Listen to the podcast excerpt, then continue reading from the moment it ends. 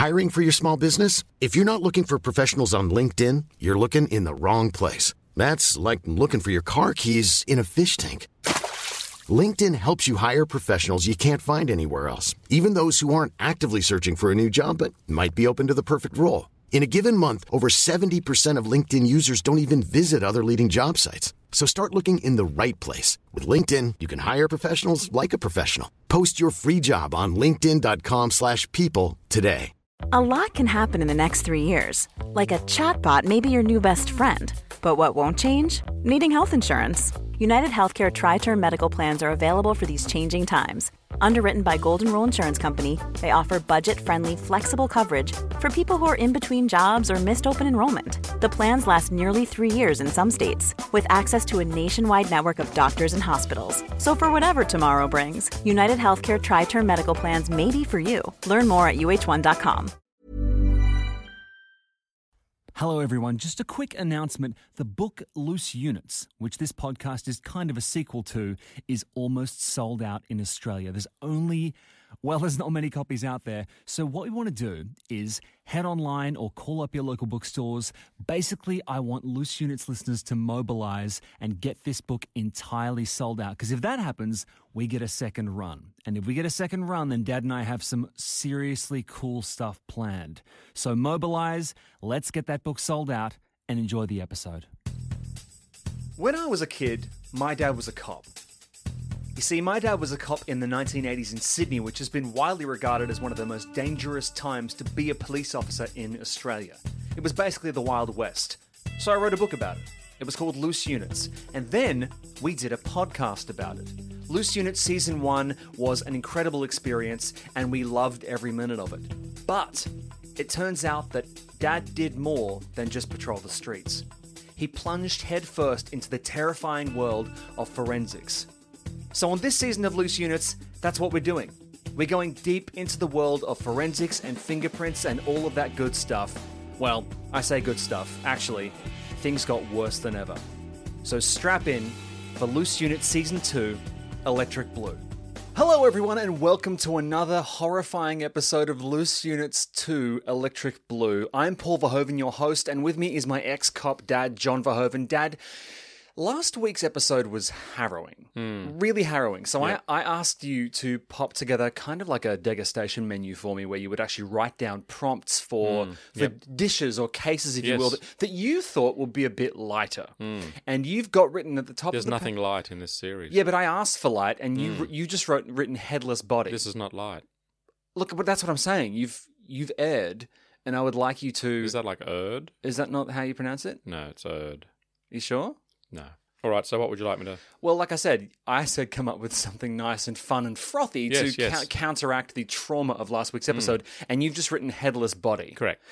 So I would like this story to have a kind of up ending, but but I trust your judgment. Hmm. Thank you. So without further ado, please regale our listeners with the story of the headless body. Okay. Well, look. Um, as um the listeners Mm. of this wonderful series, season two, I believe this is episode Five. Wow. Yeah. Golly, we're really getting into it. Mm. So I gave it a lot of thought. Now, as the listeners know, I was involved in uh, forensics and a particularly interesting case. Now, it was weird in that we used to finish around about 5 p.m. Yep. Monday to Friday, and then we were on, on call. Mm. And then around about 11 o'clock one night, bearing in mind I was relief and assist, so I was sort of like the third guy, Mm. um, got a call, sworn to secrecy, and um, You, we, you're going to ruin that now. well, we were sworn to secrecy Okay. that night. There's a statute of And, and, and, and I, I was picked up uh, by my colleague in uh, in the station wagon that uh, I had alluded to in a previous podcast. Yes. Because that was the standard fare in terms of transport. So we could fit all our little boxes of interesting of uh, things. in anal the back. thermometers. It's just it's it's anal thermometers from asshole to breakfast. Correct. Yep. And um, got picked up and drove to a location. Now, this is a really weird story. We drove to the Ku-ring-gai National Park. I know it well, but for people who aren't from New South Wales, what, what is it like? How big is it? okay, well, it's a national park, and it's um, on the outskirts of Sydney, Mm. on on sort of the northern beaches, North Shore part of Sydney. Yeah. and it was super dark. I mean, it's night time, obviously, and people might go, "Yeah, that's." But it was actually there was no moon, so it was actually super. You're laughing, Paul. Yeah, I just the des- describing the concept of darkness. Hang on a sec, Paul. Paul, um, if there was a moon, Yeah. like for example, a full moon, Sure. it would not be super dark. But as you as you've established, there was no moon. Correct. And therefore it was super dark. Extremely dark. dark. Now, just quickly, Ku-ring-gai uh, National Park. Are we talking? Uh, are we talking mangroves? Are we no, talking? no, no, no. Right. So, what kind of? Um, Um, mountains oh shit. and uh, gum trees. Okay. Possibly koalas, but we didn't see any. Very Australian. Yeah, very. anyway, uh, it's really uncool for me to laugh going into this dark story because it sounds as though I'm not, you know, as I'm, well, taking the whole thing fairly with with a bit of brevity. We've talked on the podcast before about gallows humor and about how you cope with things. Mm. Look, by this story is it's it's a wacky story. Oh, good. So we were given these bizarre instructions because there are really no signs in the national park. Once you enter the national park and you head up into, into sort of into the the eerie sort of no man's land. Is this? Hang on. Is this the enclosed national park in Dee Why? No, that's What's that one that's called? um. you know the one I'm talking about, right? I know. Yeah, that's no. No, the reason I um, mention it is because we lived. Um, listeners don't know this, but for that was called Stony Range Flora and Fauna Reserve. well remembered, and we lived on the back of that because we were the caretakers at an Anglican school for Private years. girls' school. At a private girls' school, and uh, you could crawl over the fence during the school holidays and get straight into the national True. park. So what I was worried about was I was playing in a national park where you'd found a headless body, but that's not the case. no, no, no. Okay, great. But you don't know yet that I found a headless body in the national park. I mean, all the pieces That's an there. assumption.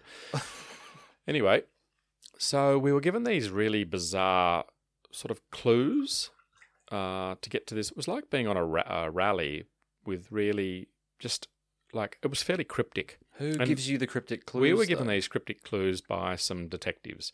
They basically told us to meet them at a certain point in the national park, and once we met them, they would then instruct us as to what was required. So at this point in the story, Yep. it's night time.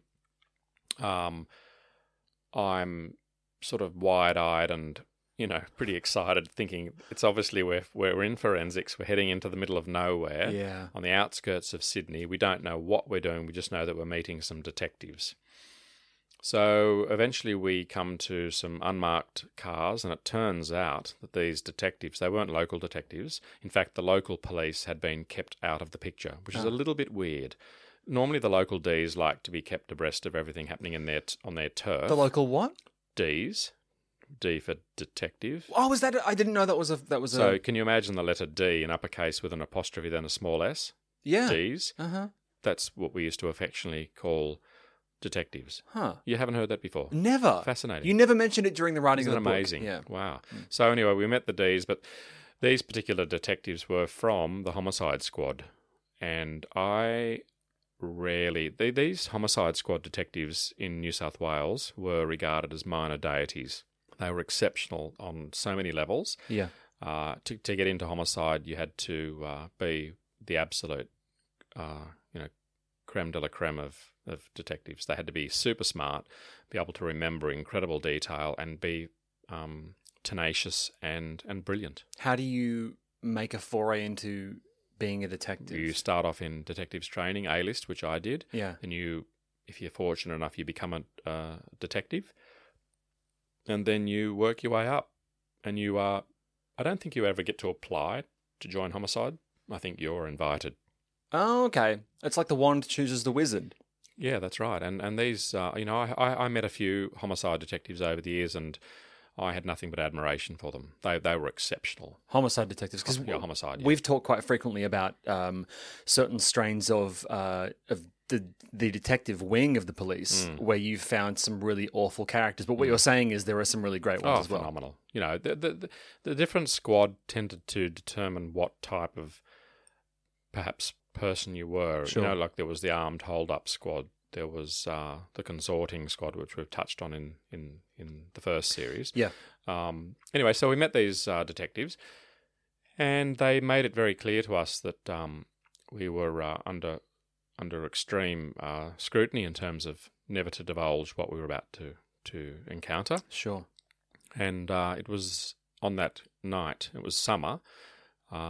That I recall, they had a uh, a guy with them. In he was handcuffed, so he was in custody. And boy, oh boy, he was a freaky, scary guy. Could you describe him?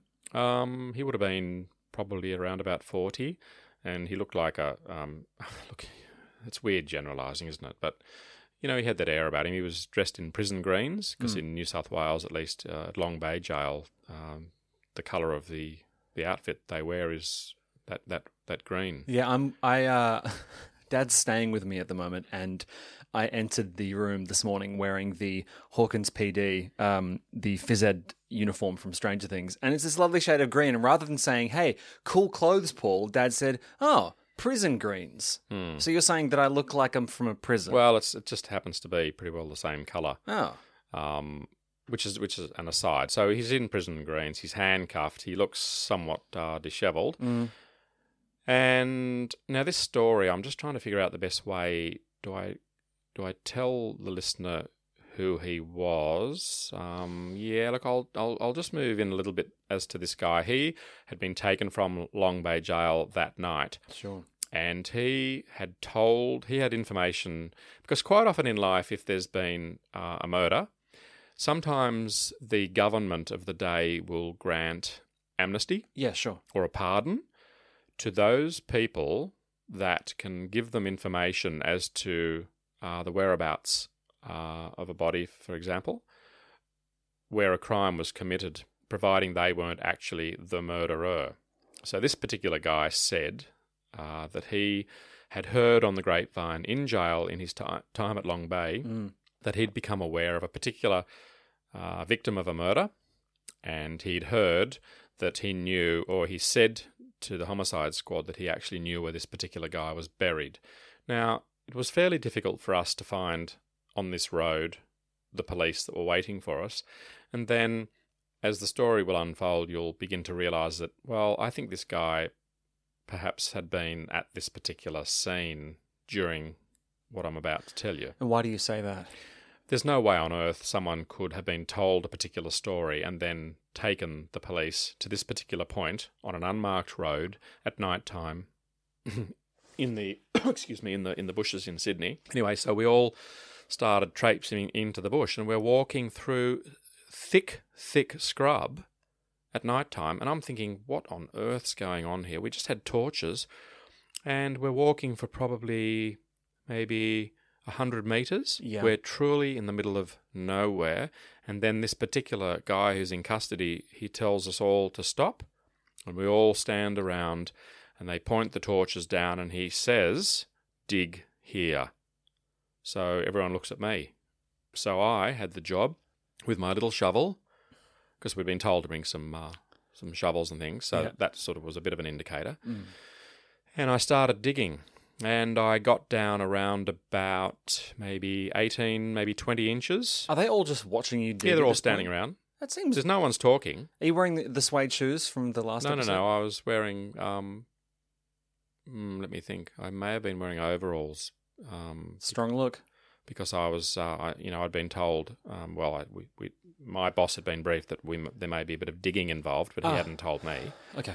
And um, so I'm digging away, and then uh, I'll never forget. I uh, I found a zipper in the uh, in the dirt, and as I began to dig, I had the most unfortunate uh, situation of discovering a uh, uh, well human remains, and it was heavy duty, and I worked for some probably maybe 20 to 30 minutes and I was the only person in the hole so I was actually sort of in the hole with this uh, with this skeleton Oh, a, skele- a skeleton. skeletal Right. What was it? It wear- was- Do you remember what, what it was? just wearing? not just clothes you know just pretty basic but um, you know you know how you get the sense that if you've sort of you, I could figure out the top and the bottom I could figure out the feet Yeah. the legs but then you know you tend to think that um, around about the chest and above the chest you're going to find you know a head It's basic maths. yeah Yeah. and there was no head so then we had ascertained that uh, it was a headless body Mm. and uh, further uh, investigation by me Mm. realized that in fact there were no hands so that was headless and handless Now, just just quickly from an outsider's perspective, That seems like the best way to dispose of a body and have no one identify it because you can't get dental records, you can't get fingerprints. Correct. Is that Yeah. is that was I am I right? Is that Yeah, spot on. Uh, I guess I can just creep forward a little bit in saying that the modus operandi of this particular of the murderer, Yep. his mo Mm. was always to remove the hands, and he uh, always shot, or generally shot, the uh, the victim, and then taking the head with him would then, because generally the bullet would be still inside the the skull, Right. and then if you take the head with the bullet inside it, there's no ballistics evidence, and you'd get rid of the head somewhere else. If you thought the only way to get a more defined jawline with natural looking results was through surgery, think again. Juvederm Volux XC is a non surgical injectable gel filler that improves moderate to severe loss of jawline definition and can help you achieve natural looking results with little downtime. Even better, this improved definition lasts up to one year with optimal treatment. No maintenance required. Improve jawline definition for a smooth, sculpted look with Juvederm Volux XC. For important safety information and to find a licensed specialist, visit juvederm.com. That's J U V E D E R M.com. Not for people with severe allergic reactions, allergies to lidocaine, or the proteins used in Juvederm. Common side effects include injection site redness, swelling, pain, tenderness, firmness, lumps, bumps, bruising, discoloration, or itching. There's a risk of unintentional injection into a blood vessel, which can cause vision abnormalities, blindness, stroke, temporary scabs, or scarring. Talk to a licensed specialist to find out if it's right for you. One size fits all seemed like a good idea for clothes Nice dress. Uh, it's a it's a t-shirt. until you tried it on. Same goes for your healthcare. That's why United Healthcare offers a variety of flexible, budget friendly coverage for medical, vision, dental, and more. So, whether you're between jobs, coming off a parent's plan, or even missed open enrollment, you can find the plan that fits you best. Find out more about United Healthcare coverage at uh1.com. That's uh1.com. Hiring for your small business? If you're not looking for professionals on LinkedIn, you're looking in the wrong place. That's like looking for your car keys in a fish tank. LinkedIn helps you hire professionals you can't find anywhere else, even those who aren't actively searching for a new job but might be open to the perfect role. In a given month, over 70% of LinkedIn users don't even visit other leading job sites. So start looking in the right place. With LinkedIn, you can hire professionals like a professional. Post your free job on linkedin.com/people slash people today. How clever is that? Maybe at a different national park. Well, that's actually not so silly, but that reminds me of another story that we'll touch on later. Sure. Okay. So at this point, you've got a headless, handless skeleton. Yeah, sort of uh, wrapped, dressed in in in fairly um, standard We're talking clothing. casual or formal or No, what? no, just neat, you know, casual. I suppose neat, casual, perhaps. Sure.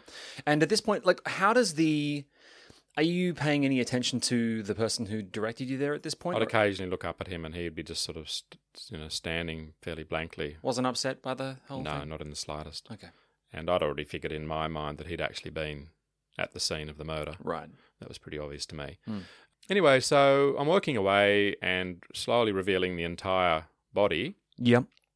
And then uh, there was this silence that sort of like a pall of silence that fell over the group. So I guess there would have been all up maybe 10 people there. We're all standing around. I'm in the hole. And then it became fairly clear that there was this kind of a noise and a, a bit of a weird glow, not coming from. I know what you're thinking because I can see your I can see your eyes getting wider. Um, no, not from inside the uh, the hole. I didn't think the body was reanimating magically in No, front no, of no, you. but I mean it was pretty pretty freaky. I mean, because- that'd be that'd be pretty cool. yeah, but the the, uh, the we became aware that there was this uh, like a bit of a bit of a noise. You could hear hear twigs breaking, and, and there was a light, and the light was getting stronger and stronger. Right. And everyone's going, "What on earth is happening?" We're in the middle of nowhere, exhuming a headless body from, as it turned. I'll come to that later. But Okay. the thing is, we're all sort of trying to be quiet and figure out what on earth's happening, and and, and the bush is literally starting to glow white. Holy shit. Do you know what it is? Do you know what it was? No. There used to be a show on TV on Channel 10 called Harry Potter's Live Eye. Not the Harry Potter you're thinking about, but Harry Potter the news. It was like he was like the crime uh, sort of. He was an amazing guy, and he used to do the crime reports every night on Channel 10. And his name, I, well, I'm quite sure it was Harry His, his surname was definitely Potter. You think it's the, like Harry Potter, the journalist who lived? Are you? Is this real? Yeah, and he's coming with a full crew. What? And they've got the, the big spotlights on the big cameras, and it's live TV. Ah, fuck! Yeah, yeah, Really? Yeah, and we're being beamed, we're being beamed in live to Channel Ten. No, no, this is so bad. No, it's really fu- it's fucked up because we, you'll begin to realise. It's an active crime scene. But not only that, look, detectives back in the day used to be called the Glory Boys. I remember, yeah, you we- know, I, they used to love a bit of you know publicity. Oh, so they they probably Well, someone in the group had actually notified Harry Potter. Oh, shit, was his name Harry? fucking Harry Potter. anyway, oh Jesus. anyway, no, it's really throwing me because Oh, I'm no, just the- picturing Harry, the the, the the the book character coming along. Yeah, who you remember he found that body under the stairs. Let me hmm. just we can look that up later, but look, Yeah. for now. So you think one of the Glory Boys wanted to hang on when you were they like did they have their hair done? They were looking pretty spiffy. they 'Cause it- always look good. right, but I mean, you, Homicide detectives, they wore three piece suits. They were always you know pretty suave. sure. Okay. So, you know, the fu- the full blown, and unfortunately, it was um, Channel 10's Live Eye. Oh, so you, you know, they you just the fact is that you're on live, you're being beamed across God knows, and it was really heavy because look at the time it was weird, um, you know, a little bit exciting. I'm sort of, and they're they're filming me in in the hole, sort of looking up this sort of young, sort of wide eyed, you know, junior forensics guy sort of looking up at the camera and they're filming me and um anyway so we go back to the uh, to the office and the next day um hang on, sorry, I just want to find out, like, how, what what are you doing when the, the you cover the body and tell them to leave? Like, oh, no what- no we uh you know we we collect the remains yeah, on camera. well uh I- I'm not sure. They they- probably didn't film the entire event, but they got a, a lot of it. They got it. Yeah, okay. Okay, so this is all the listeners out there are going, yeah, that's that's that's an interesting story, but here's the the heavy part of the story. Okay, so that's the bit of brevity and lightness that I've injected into this episode. Well, I mean, there was a headless body, but otherwise, yeah, it was pretty yeah, light. well, you know, but but it was a fairly jovial uh, yeah, yeah, atmosphere. Yeah. What happened to me the next day and my colleague is that we uh, received a phone call from Internal Affairs Uh huh. and we had to go in and be interrogated by Internal Affairs because it turns out that it was part of the Stewart Royal Commission into Mr. Asia. Uh, Terence Clark, who was the Mr. Big in the world of heroin dealing. We're talking the number one badass in the world. I mean, you've got you guys in South America, but this guy was super super bad. And he his mo was he just used to murder people. And he was a contract killer. And he started off as a two-bit petty criminal in New Zealand, and he just worked his way up. And he he uh, he was a really really bad guy, and they'd never been able to track this guy down because, as I said, every time he killed someone, he'd either completely um, well he'd shoot them in the head. But in England, he uh, he called over one of his um, cohorts from Australia, and it, to entice him, he said they were going to be involved in a massive heroin deal in England. And what he did was he, he had him murdered as well and that particular body was put into, I believe, a Jaguar. Uh, so he was he was bashed and shot, put into a, a car. Then he was, they were, while he was still inside the car, he was then the car was wheeled off a cliff into a quarry that had water in the bottom of it. And they thought that'd be the end of it. But what happened was some recreational divers were diving in the pit and they realised that this Jaguar had not, in fact, gone right to the very bottom. It had been caught on a ledge. And they looked inside it and saw a headless body that it turns out Mr. Asia, Mr. Clark, had murdered. They exhumed and sort of, you know, got cranes in and pulled the, the, the Jaguar up and managed to identify this particular cohort of Mr. Clark, Mr. Asia. So we ended up having this massive Royal Commission, a very, very famous Royal Commission. And um, obviously, uh, the judge in charge Yeah.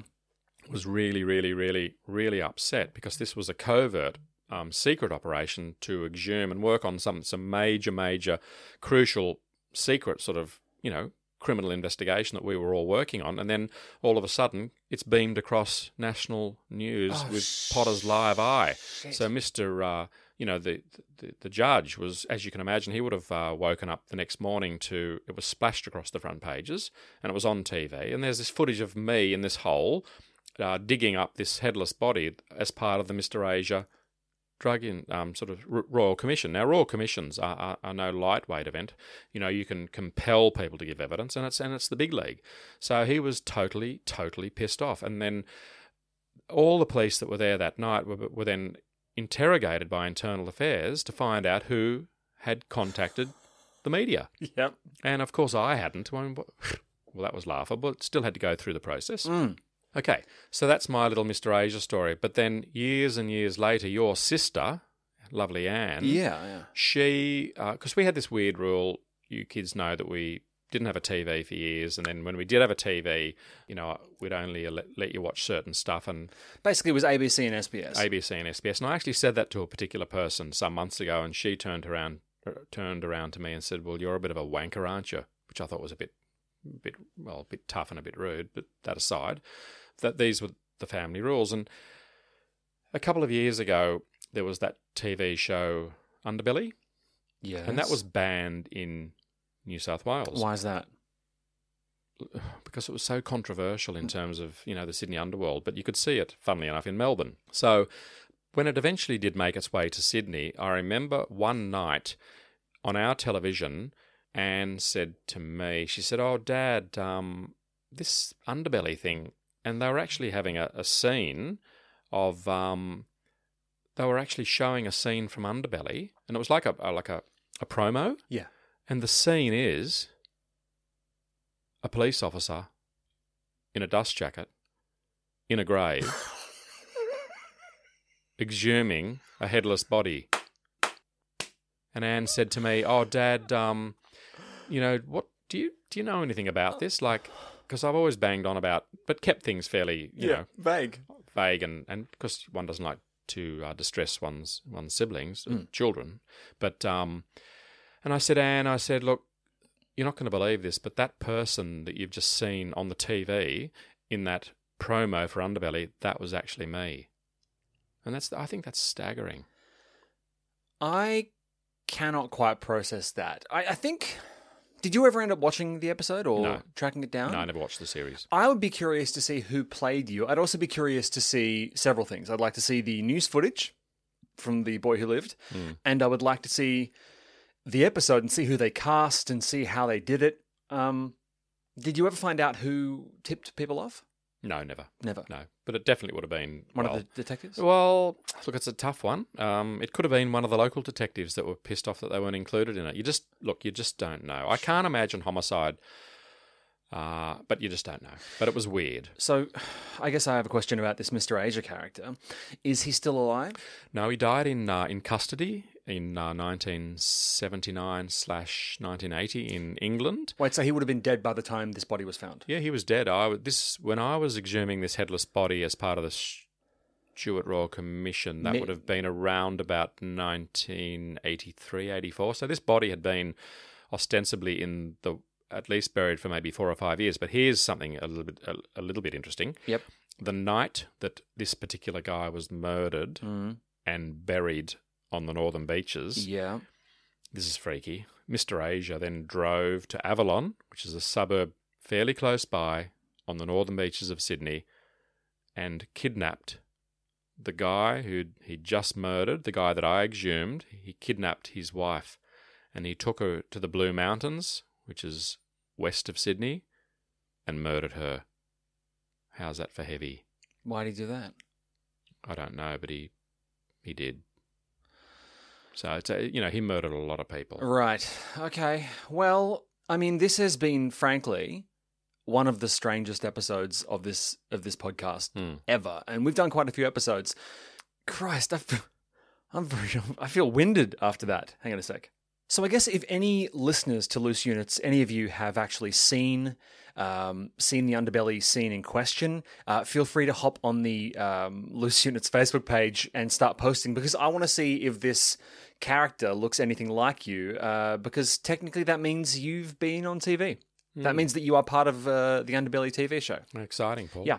And, uh, well, I mean, we end every episode with this segment, but I'm particularly excited about it today. Okay, here's a question from a listener. This is from Violetta Embasia.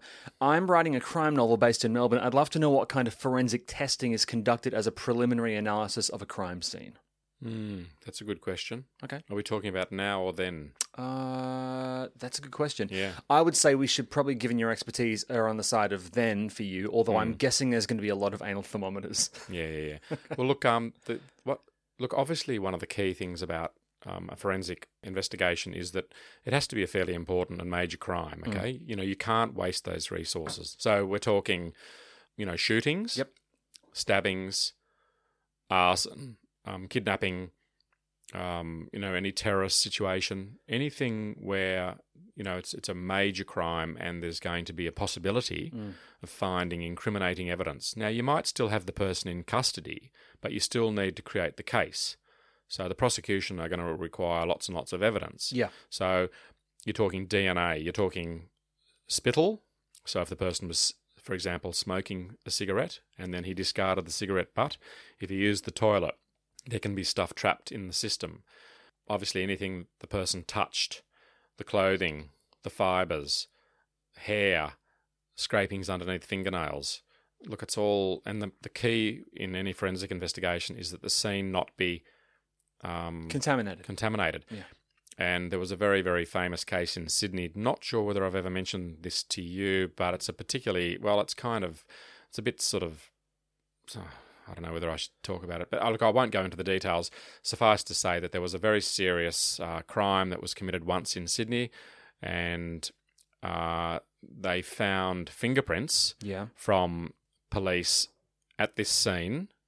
Some of the police worked 40 kilometres away. So they all came in to have a sticky beak, Right.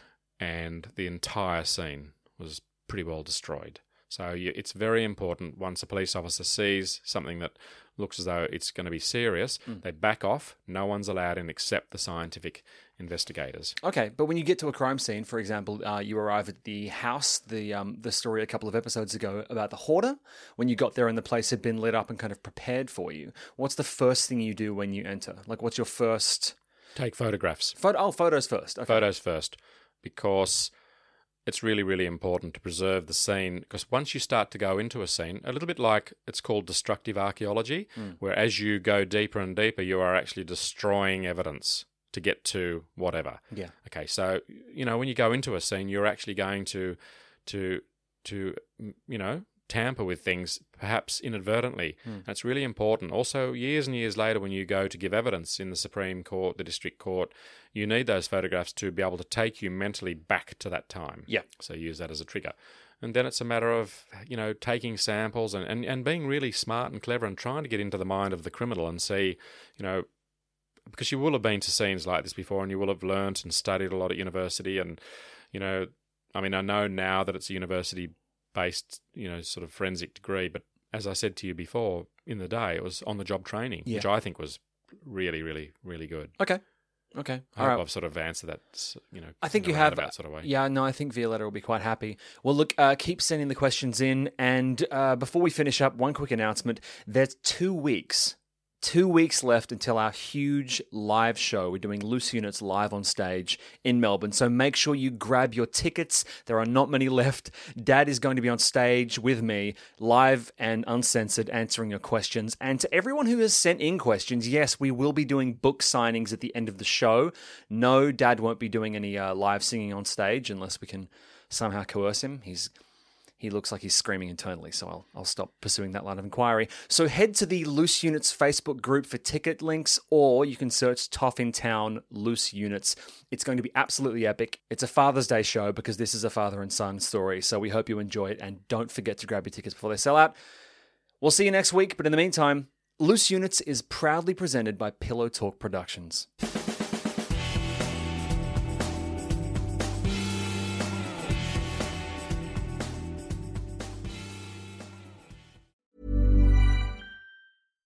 Hey, it's Paige DeSorbo from Giggly Squad. High quality fashion without the price tag. Say hello to Quince.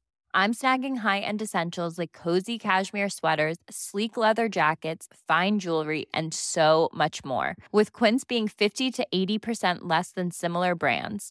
And they partner with factories that prioritize safe, ethical, and responsible manufacturing. I love that. Luxury quality within reach. Go to quince.com slash style to get free shipping and 365 day returns on your next order. Quince.com slash style.